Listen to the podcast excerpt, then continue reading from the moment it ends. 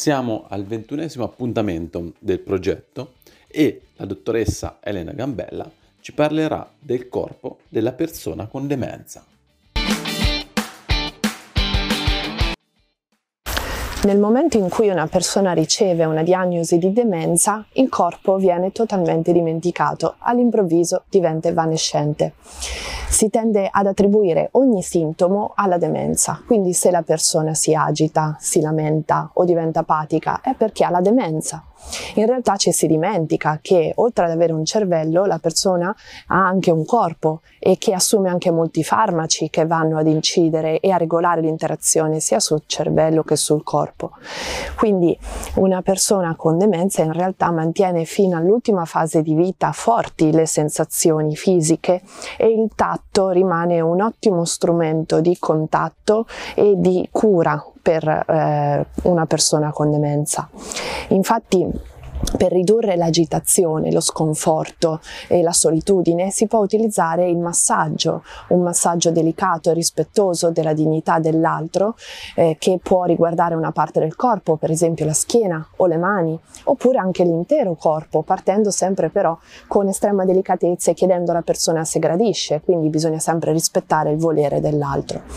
Le sensazioni fisiche le sensazioni corporee rimangono molto forti e sono uno strumento molto importante per entrare entrare in contatto, trasmettere emozioni positive quando la persona ha un livello di compromissione che per esempio non le permette più di utilizzare il linguaggio per comunicare. Lei stessa tenderà ad utilizzare molto il corpo e il movimento. E infatti possiamo fare degli esempi.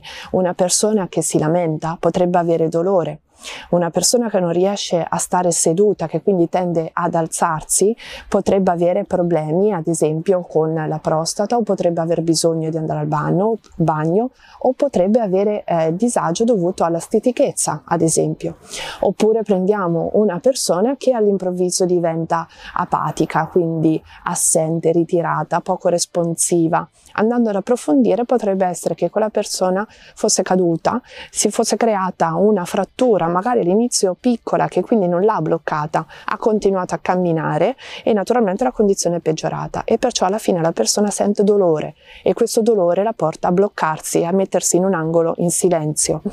Naturalmente se noi sottovalutiamo le manifestazioni del corpo non abbiamo modo neanche di cogliere appunto eh, l'espressione del dolore. Nella demenza è molto importante cercare di andare al di là dell'intervista, quindi delle domande verbali, perché eh, non è sufficiente, la persona non è in grado di comunicarci verbalmente se ha dolore e soprattutto con l'avanzare della compromissione cognitiva non è in grado neanche di dirci dove sente dolore perché perde la capacità di localizzare nel corpo le sensazioni, però le sensazioni le sente molto forti, molto vivide. Infatti può essere utilizzato per esempio molto anche la danza, il movimento nello spazio, la ginnastica per creare un ponte no? tra il corpo che rimane rimane importante le esperienze che la persona e il suo corpo hanno accumulato e il mondo esterno, il tatto, il corpo, il massaggio, diventano delle modalità di stare in relazione, di prendersi cura dell'altro, quel corpo che invecchia, che diventa eh, sempre più lento, sempre più rigido, che soffre le malattie fisiche, che nonostante eh, ci sia solamente la demenza, per molti in realtà ci sono ancora anche queste patologie fisiche. Il corpo che poi subisce anche eh, gli effetti dell'allettamento, quindi le piaghe, le lacerazioni. Prendersi cura del corpo è il modo più intimo e più vero per stare in relazione con una persona e per trasmetterle il proprio affetto. Quindi anche nella valutazione del dolore è molto importante tenere in considerazione proprio le manifestazioni del corpo e le espressioni del volto. Occorre osservare attentamente la persona per capire.